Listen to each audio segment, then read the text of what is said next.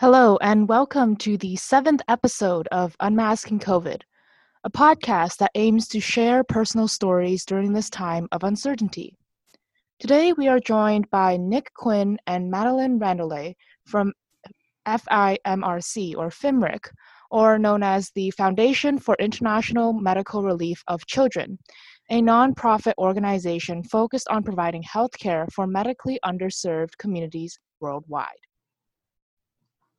Nick is currently the field operations manager at Project Bududa in Uganda. He graduated from University of Wisconsin-Madison with a bachelor's in economics and has served as a Peace Corps volunteer in the western region of Uganda prior to joining FIMRIC. During his times as a Peace Corps volunteer, Nick focused on areas of improved home agriculture practices and nutrition, financial literacy, and empowering youth through business and entrepreneurship. He also enjoys bike touring, backpacking, podcasts, reading, and, and ice cold Spotted Cow. Madeline is the interim director of global operations at FIMRIC. Prior to working with FIMRIC, she worked as an admissions representative for Alma College, where she enjoyed focusing on helping first generation and low income students reach their college goals. Since joining FIMRIC in 2016, she has used her skills to grow FIMRIC's chaptership program, internship program, and alumni program. Madeline has traveled to Rwanda with a program similar to the Global Health Volunteer Program, which is what introduced her to FIMRIC. So, I guess to start off, could you tell us a little bit more about FIMRIC and the kind of services you offer? Sure, absolutely. Um, so, as you mentioned already, FIMRIC is a 501c3 nonprofit organization. Uh, we were founded in 2002 with our first st- site established in 2004 um, and have since grown to operate in nine different countries around the world with a total of 10 different project sites. Um, our services that we offer really depend on the community's needs and priorities where we work um, within those 10 different project sites. They really focus on three main aspects uh, access to clinical care. Um, so, at most of our project sites, we provide some sort of clinical services uh, focused on preventative health and primary care. Um, so, for example, um, in Project Bududa, which we have um, FOM Nick here with us, um, we see um, approximately or over 300,000 patients a year, um, or 30,000 patients a year, my bad, um, with our outpatient department and maternity ward. Um, the second pillar is education. and so every single project site where we work is incorporating different kinds of health education services for the community. And so it really depends on what the community focuses on. Um, and what their priorities are, but you can see overall themes um, throughout all of our FIMRIC project sites, things like nutrition, maternal and child health, non communicable diseases like diabetes and hypertension, um, mental health, at times, depending on the site, um, infectious diseases um, and things like that. And so, an example of that is um, our diabetes and hypertension clubs, where uh, members meet weekly to monitor their glucose and blood pressure levels, as well as build upon their knowledge to manage their, their respective diseases. Um, and then the third pillar is participation, where we uh, really incorporate outreach programs and partnerships with local organizations, health facilities, and different institutions. Um, and so, for example, we partner with a lot of different schools at our project sites um, for different health education purposes and things like our health promoter programs. Um, so, those are just some examples of um, services we offer at different sites um, that are kind of broken down into those three pillars to achieve our overall mission.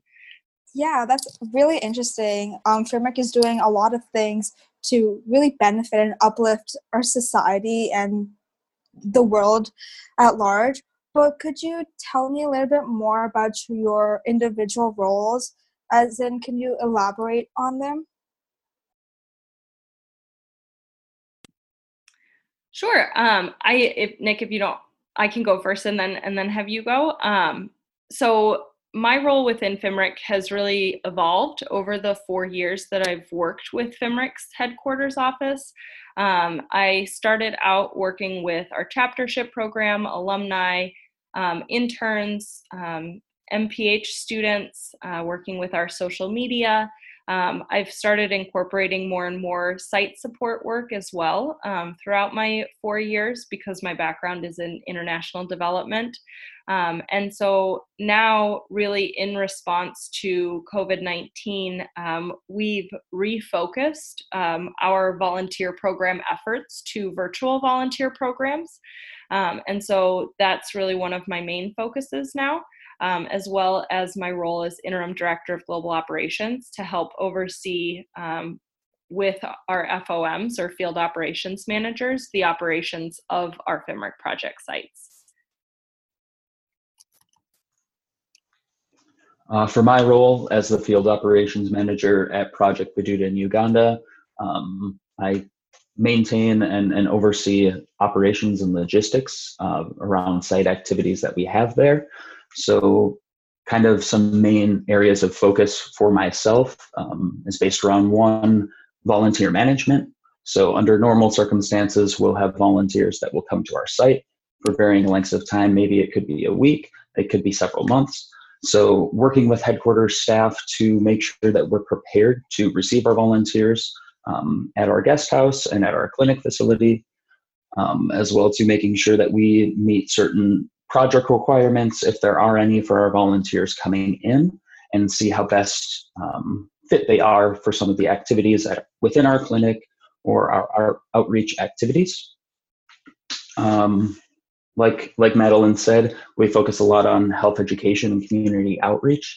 So we have a fantastic site team um, at in Bududa there. Uh, so we work together uh, on health education programs. Uh, what needs um, can we serve within our communities with our outreaches and education? Um, it might be working with schools and partnerships around immunization, sanitation projects, uh, awareness and HIV uh, focused activities and a variety of other things, uh, as well to the kind of overall project management activities at our clinic. So we have the operations that could be around the budgetary activities, the reporting aspects of things, and planning out for for future activities and events, um, and how that all works together on site, both with our staff because our clinic um, supports staff of about 30 individuals and then about 50 or so community based volunteers that we work with. So, working to organize with our different um, members of departments and our leadership team to make sure all those operations run smoothly at the clinic. Great. So um, I know, Madeline, like you mentioned, that you guys are now moving towards virtual volunteer programs. Um, this as an example, or if you have any other things to address, what do you think is the impact of COVID 19 on your specific site?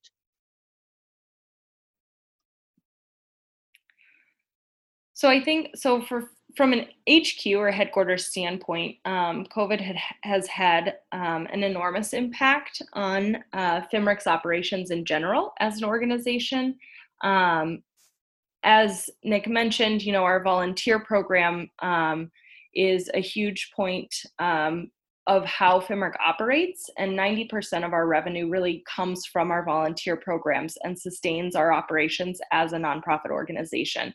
Um, and so, of course, with the um, quarantine measures in place and um, the inability to travel, um, that has really hit our volunteer programs um, and consequently has hit our revenue stream as an organization. And so, um, in terms of the impact it's it, it really has had a huge impact on what we're able to do um, but fimric um, really as an organization is very nimble um, and being a small organization we are able to do um, act quickly and, and think quickly and work together and so i think that we've had some really great successes at different project sites um, on addressing COVID and being able to continue operations as much as possible.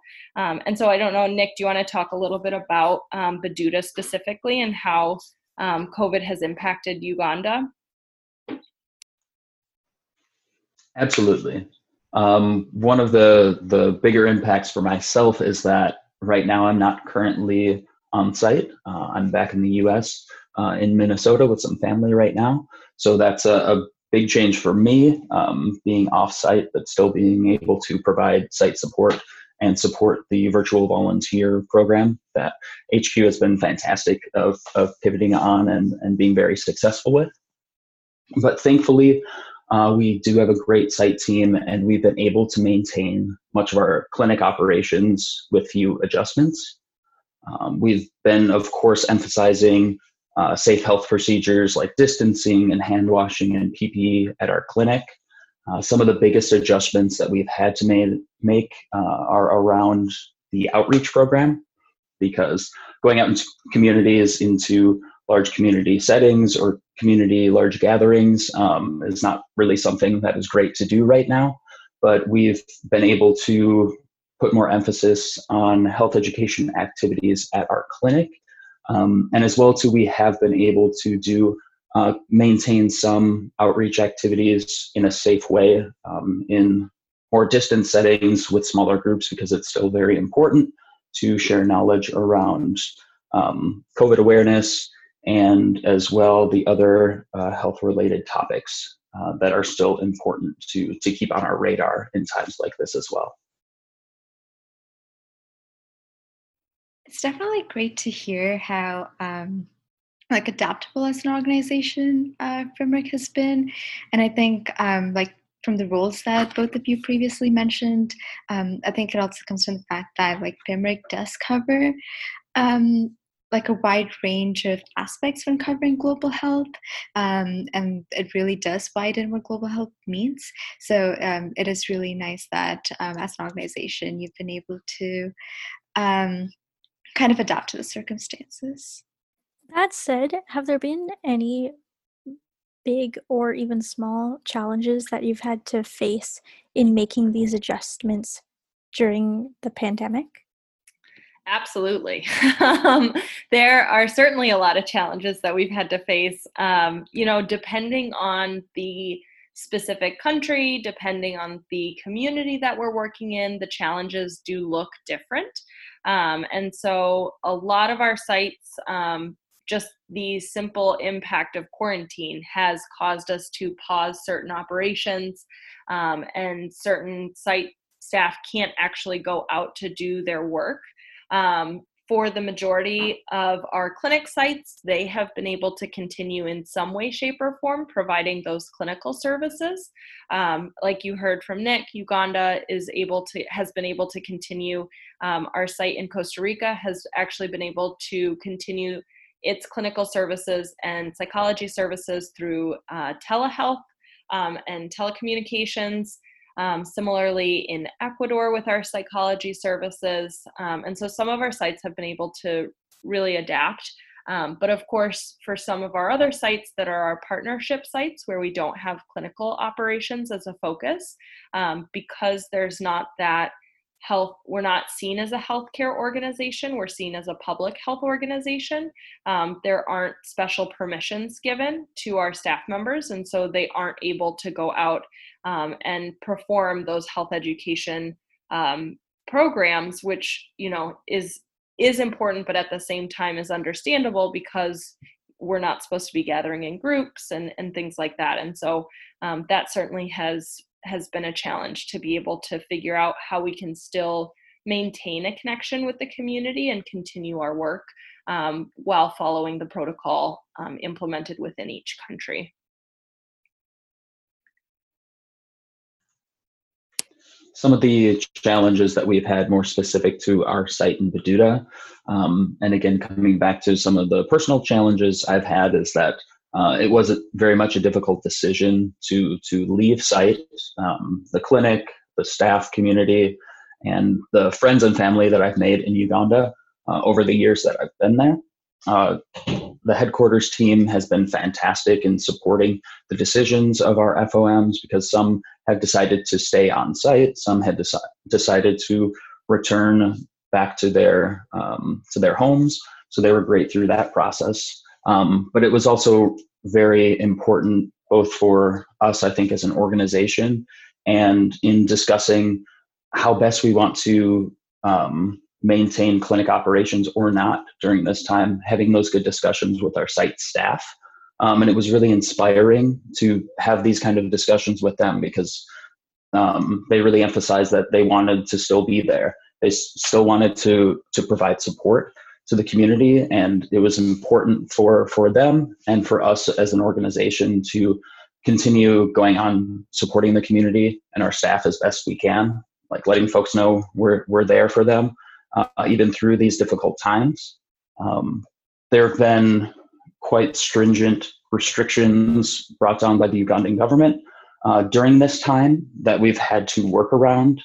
Um, the airports are closed down, the borders are closed down, the public transportation and private transportation have have been closed down and only are now slowly starting to be reintroduced. So that those transportation issues have been things we've had to work around. Uh, we're in a rural setting, so being able to go to pick up, for instance, like supplies for the clinic or or medical supplies for our pharmacy uh, initially were of concern, but we've been able to work with the, the district and the local government um, with some support in providing transport for us to be able to move to the nearby town to, to get the supplies that we need, uh, which has been great. We've definitely had some um, challenges around cost changes throughout this time as well too. Uh, obviously, we've had to um, make some changes around that transportation, but as well, even looking at the the variations in cost on supplies that we get. For instance, the price of exam gloves had had gone up by almost four times in pricing. So difficult decisions on obviously we need gloves. PPE is very important, especially in a time like this and within a clinic setting. So making sure like how can we balance and adjust some of our other budgets elsewhere to make sure that we're able to to continue uh, keeping the, the clinic safe. Um, I think we're definitely victims of our own success in, in this situation and with many of the projects that we do, because we are seeing um, as, as community members see us continuing to maintain uh, a high quality of, of care and maintaining supplies of items as other facilities are starting to run out and more folks are continuing to come to us, making sure that we continue to to keep a good balance of of supporting the community and again coming back to uh, the supply of things as well. Um, and being that we're a border district as well too, um, there's been more caution for all border districts in Uganda um, with some of these restrictions lifting uh, slower because we do have a lot of uh, inter-country travel for folks coming across. So um, again, working around those restrictions of of making sure that it's opened up in a correct way and making sure that those movements um, in and out of our country and in and out of our communities, the, the government has put a lot of emphasis on. So making sure that our staff is safe and following the correct government standards are things that we also have been taking very seriously and at times could be a challenge as well. Yeah, um, like you definitely mentioned um, like thinks about how you have to work with like the new COVID restrictions, uh, both at headquarters and at like Project Bududa. And um, I was wondering, have you uh, run into any problems with both like working um, with with the community organizations and the government while also keeping in mind the community's needs and also like the trust that you have built with them over the years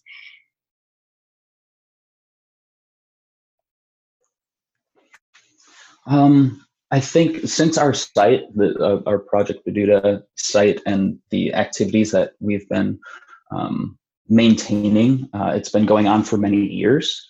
So we have a lot of trust uh, within the community. The community uh, is used to us um, and used to our volunteers being around, and we we have a generally a good rapport uh, at the district level and with the district health officer. So that's been really good with, um, I think, communication throughout this uh, at the more uh, district level.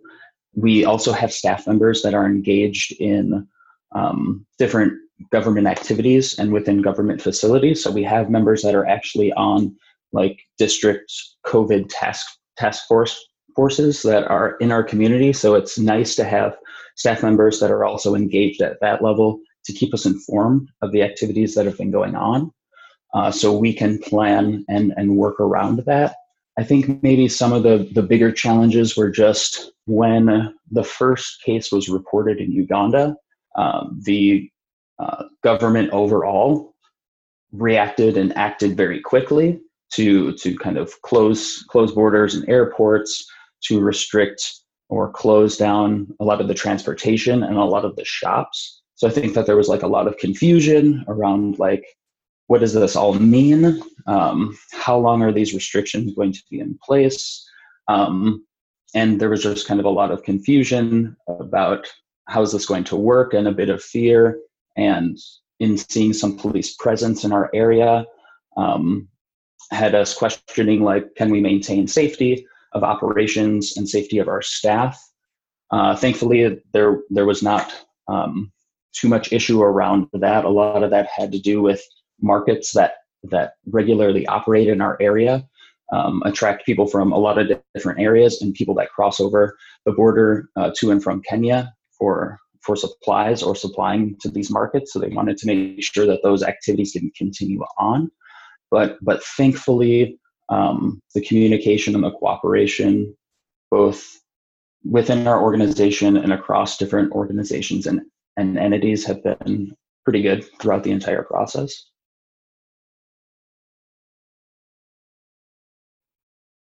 Um, Madeline, do you have anything to add add to that?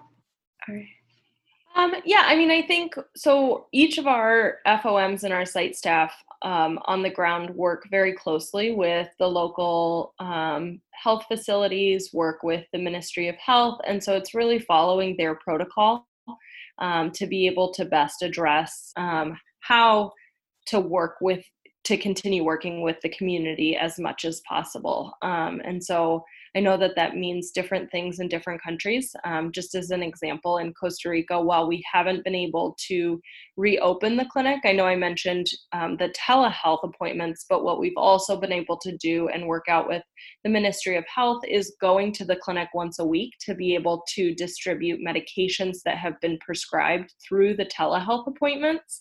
Um, and so trying our best to work within the parameters that are set. Um, which can can sometimes be very difficult um, but but a lot of the times because we have made those personal relationships um, we're able to really address um, in creative ways.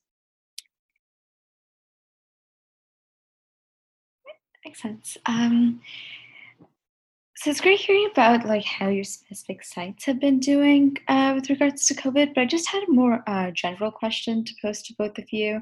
Um, so, like with your experience and like background in working with global health and public health, um, I was just wondering, what challenges do you think in general come with tackling COVID in low resource settings, um, like with regards to like social distancing measures and other and other things like that?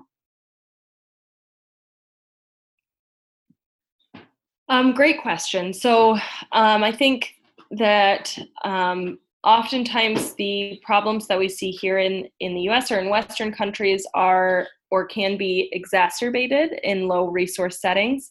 Um, you know, there's currently ongoing in the debate between um, economic failure and then health failure and, and you know, weighing the risk of reopening economies um, to the risk of increasing the transmission of the virus. Um, and so, a lot of times in low resource settings, that is also a very real conversation that has to be had. Um, and a lot of times, families have much less of a safety net um, financially to be able to rely on.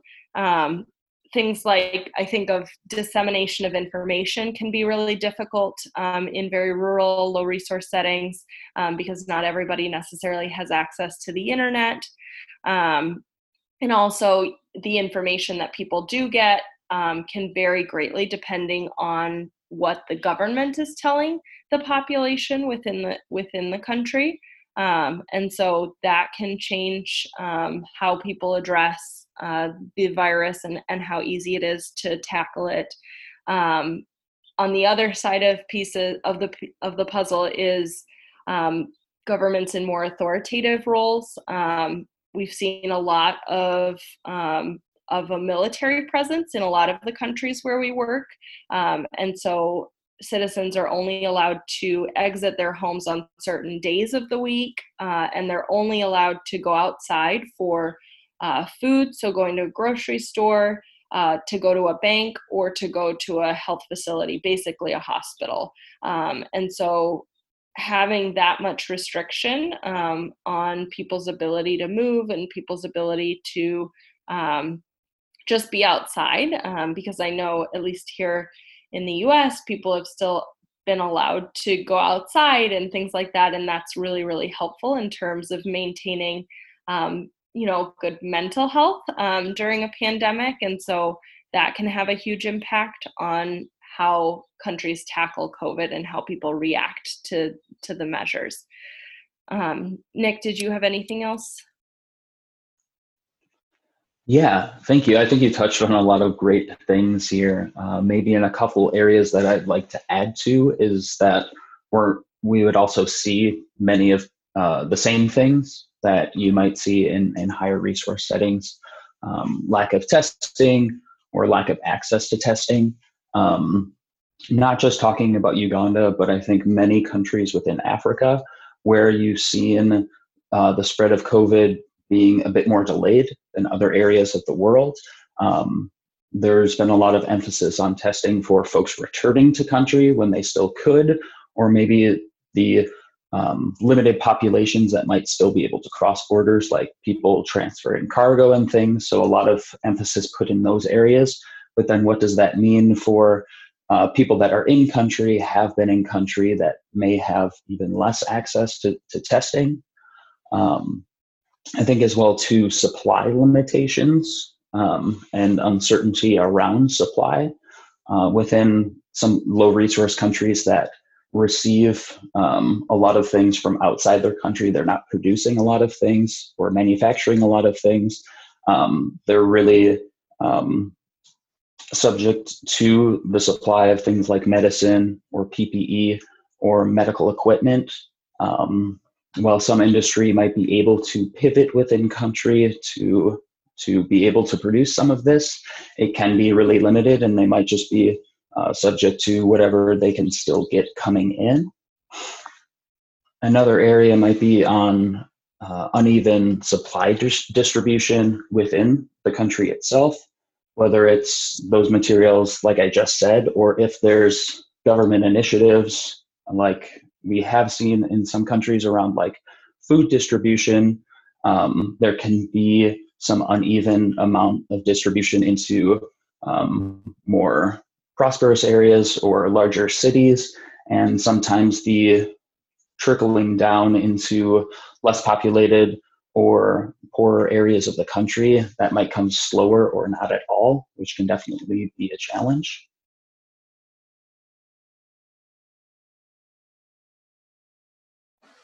Um, yeah, I guess you both touched on the fact that this pandemic has affected countries very differently. So, my question is Have you seen a difference in the way COVID has affected individuals um, and specifically families in varying places around the world?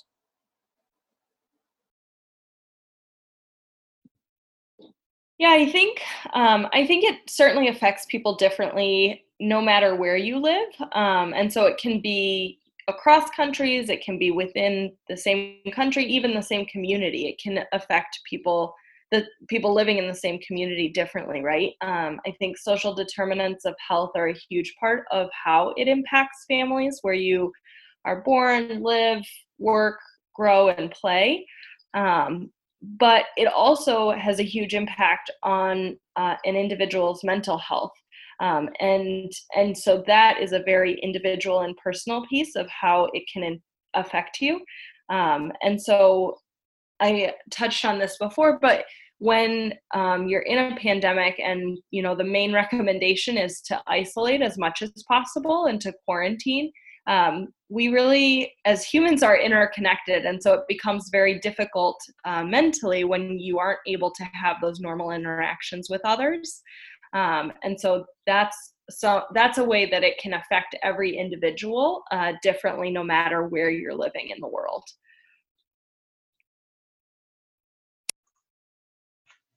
Yeah, you've made some great points there, Madeline. Um, I think maybe just to add a little bit there as well too is that thinking about one of the biggest challenges right now is um, around the question or answering the question of when might this end or when might we return to some kind of feeling of normal and no one can really say um, because some folks again might be more impacted or or less impacted than others but those safety nets that they might have whether it's financially or, or with job positions um, are larger or smaller or non-existent. So as things continue to to move along as they have been and are continuing to, and this could be stretching on for for a longer period of time, I think you'll see some of these disparities grow uh, even larger. And and looking for ways to address them will be some of the near term uh, big issues that need to be solved. Yeah, uh, like you mentioned, um, like things like social support uh, that is offered to communities is very important in uh, kind of the impact the pandemic has. Um, I was kind of just uh, wondering, um, so like in Bududa and also like other FIMRIC project size, um, like how has social support from the government been like um, as as compared to um, like North America?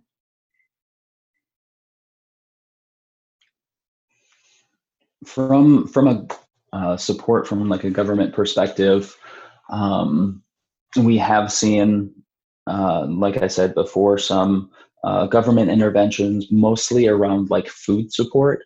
Um, different from what we've seen in the U.S. with some level of like stimulus support or or unemployment support. That's less seen uh, in places like Uganda. Um, so, so those food rations, uh, certain certain amounts depending on um, if you're able to work or not. Uh, food rations have been going out into different areas. Um, as well, another thing that the president talked about a few weeks ago was that the government would be issuing uh, cloth masks to every resident uh, within the country six years of age or older. So they've been working uh, on manufacturing and getting supplies of those. And I think they're just now starting that distribution process to everyone throughout the country. But we're, again, we're hoping that it's um, moving along as quickly as possible and making sure that it gets to to every uh, member that it's supposed to get to. But those are kind of some of the bigger government uh, initiatives that we've seen in the area. Otherwise, it's mostly been um, you know, pretty well locked down. Um, Uganda is a very agriculture focused country, so so a lot of the uh, communication has been around. Okay, if you're not able to work, you're still able to supply food to your household or within your community because under the assumption that most everyone farms or gardens in some way, um, which is true, but can be uh, for some folks a strong assumption that uh, they might not be able to access um, enough food or enough variety of food to make that really a possibility for them.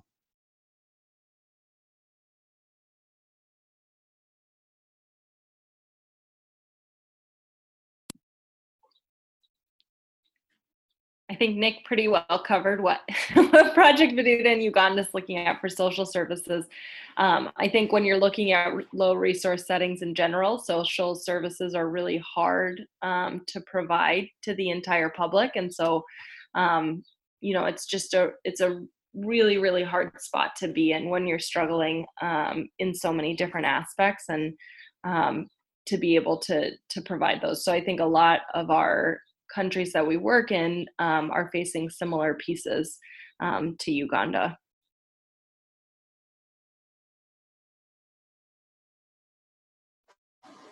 Um, yeah, I guess you guys both mentioned how it's how this pandemic has really changed how um, services are provided.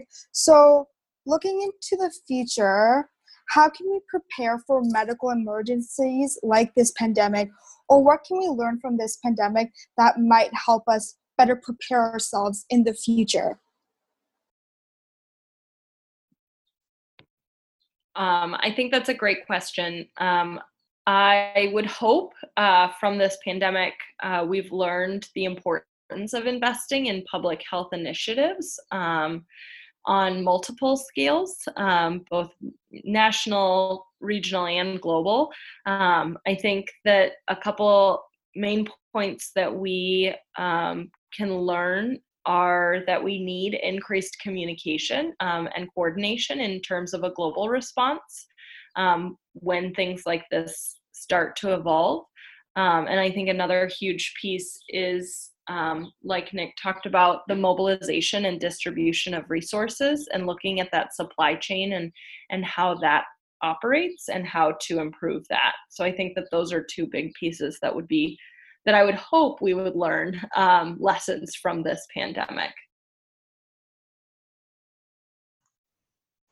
Yeah, definitely areas of, of preparedness and and being able to yeah like like Madeline said the communication, but also then uh, the action um, and and taking proper action uh, more uh, immediately.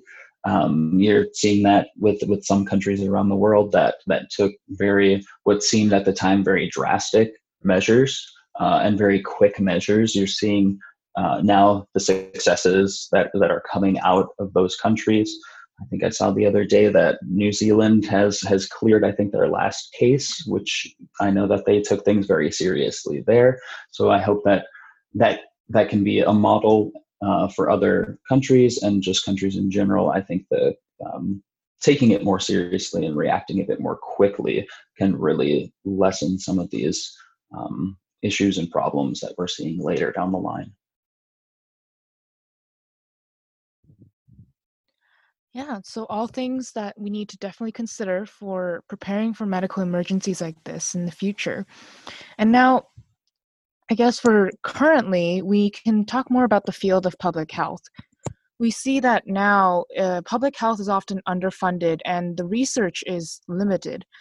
Could you tell us a bit about what public health entails and where do you see the field progressing after this pandemic?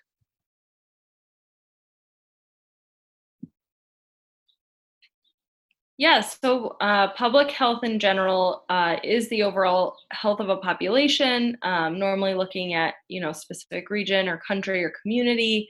Um, it combines efforts uh, to promote health, protect and control health risk factors, and prevent diseases um, on that larger scale. Um, and so when you're thinking about um, where we see this field progressing, um, I mean, again, the hope is really that um, more of an investment is made in public health, in seeing all of the pieces that are incorporated into into public health and not just the medical piece. Um, there are so many factors, um, including things like social determinants of health, um, that impact the health of a population. And, and so being able to invest in all of those pieces is really important in terms of improving health on a community all the way from a, an individual community scale to a global scale. Um, and so hopefully from this pandemic, we'll see the field progress in terms of um, financial investment, in terms of resource investment to improve our ability to, to really address um, those issues.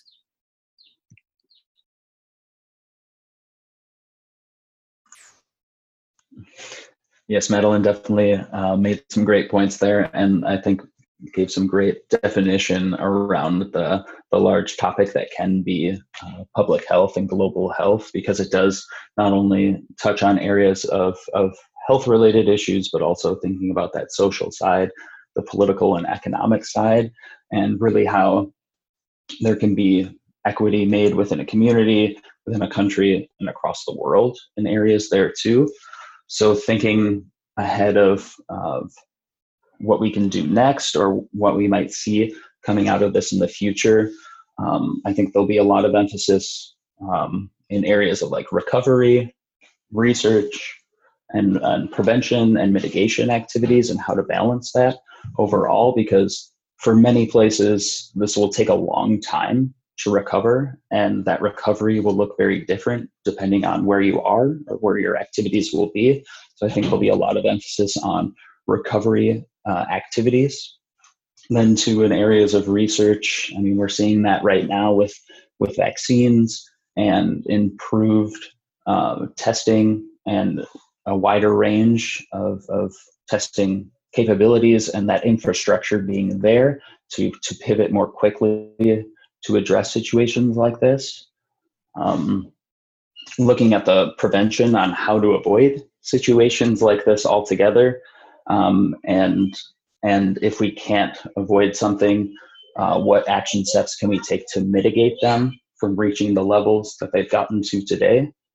Um, also, too, thinking about how to balance, like, this is not the only thing that's happening in the world right now.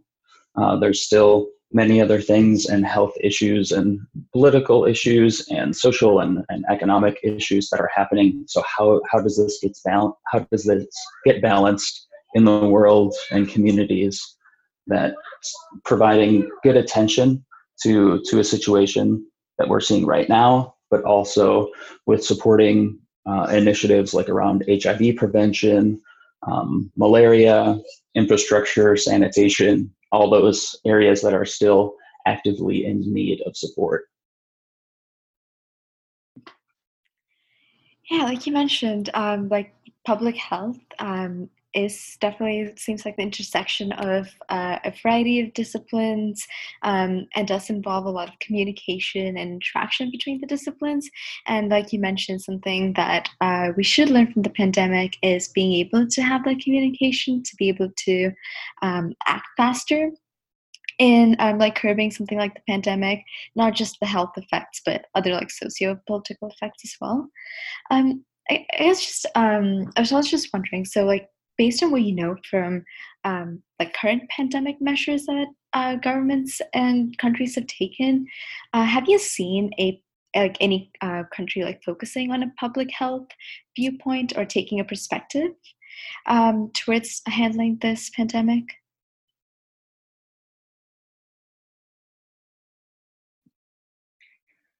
So I think every country has taken somewhat of a public health approach or has tried to take um, somewhat of a public health approach um, in being able to address the pandemic. Um, you know, it's things like in, implementing the quarantine. Um, there's things like um, implementing quarantine in different ways. So, um, for example, Peru had at one point tried a quarantine measure where genders were um, allowed or different depending on how you identified but um, males were allowed out on one day women were allowed females were allowed out on another day um, to try to be able to better track who was going um, in terms of tracing back the virus um, which is an important part of um, epidemiology and public health as well.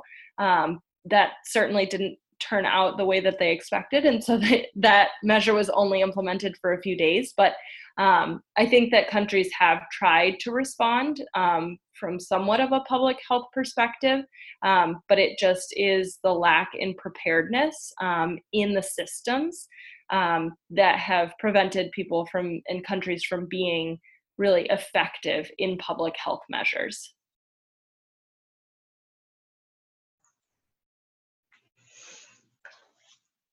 Yes, and as well too, there there are certain areas and certain countries that have been dealing with with similar situations at different times as well too.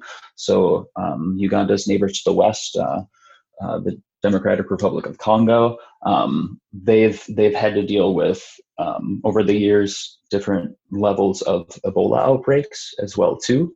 So they've they've had some preparedness plans uh, both within country and uh, internationally as well too working with different partners on how to when something like that comes up how to how to address it how to mitigate how to isolate Um, and so there's some countries that have been able to leverage existing practices and apply them in situations like this.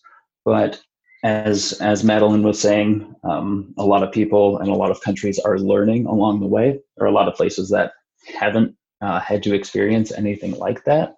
So, in moving forward, um, I'm hopeful that that things will will change in that respect, and, and greater levels of preparedness will be taken to address possible situations like this in the future.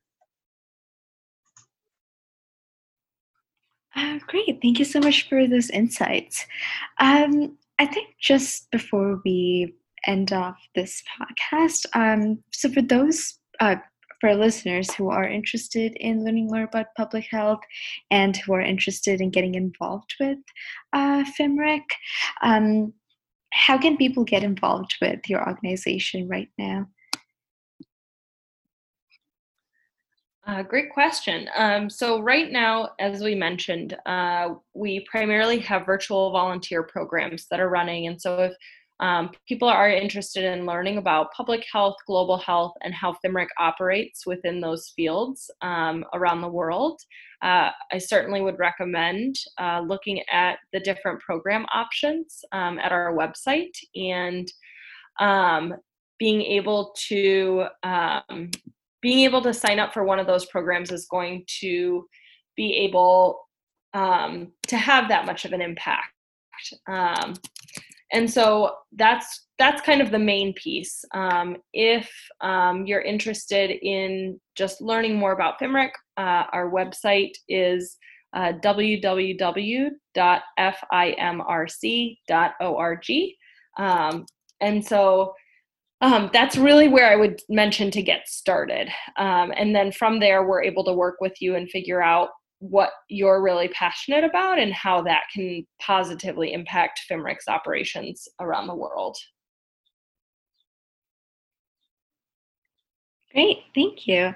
Uh, and we will also um, link the website on our uh, episode bio for people to, if anyone's interested in looking that up. For now, that concludes our episode of Unmasking COVID. A very special thank you to Nick and Madeline for joining us today and giving us insight into who FIMRIC are and what they're doing in light of COVID 19. Another thank you to our listeners for tuning in, and for anyone wanting to join us on our show, you can fill out the Google form in, on our Facebook page. See you next time.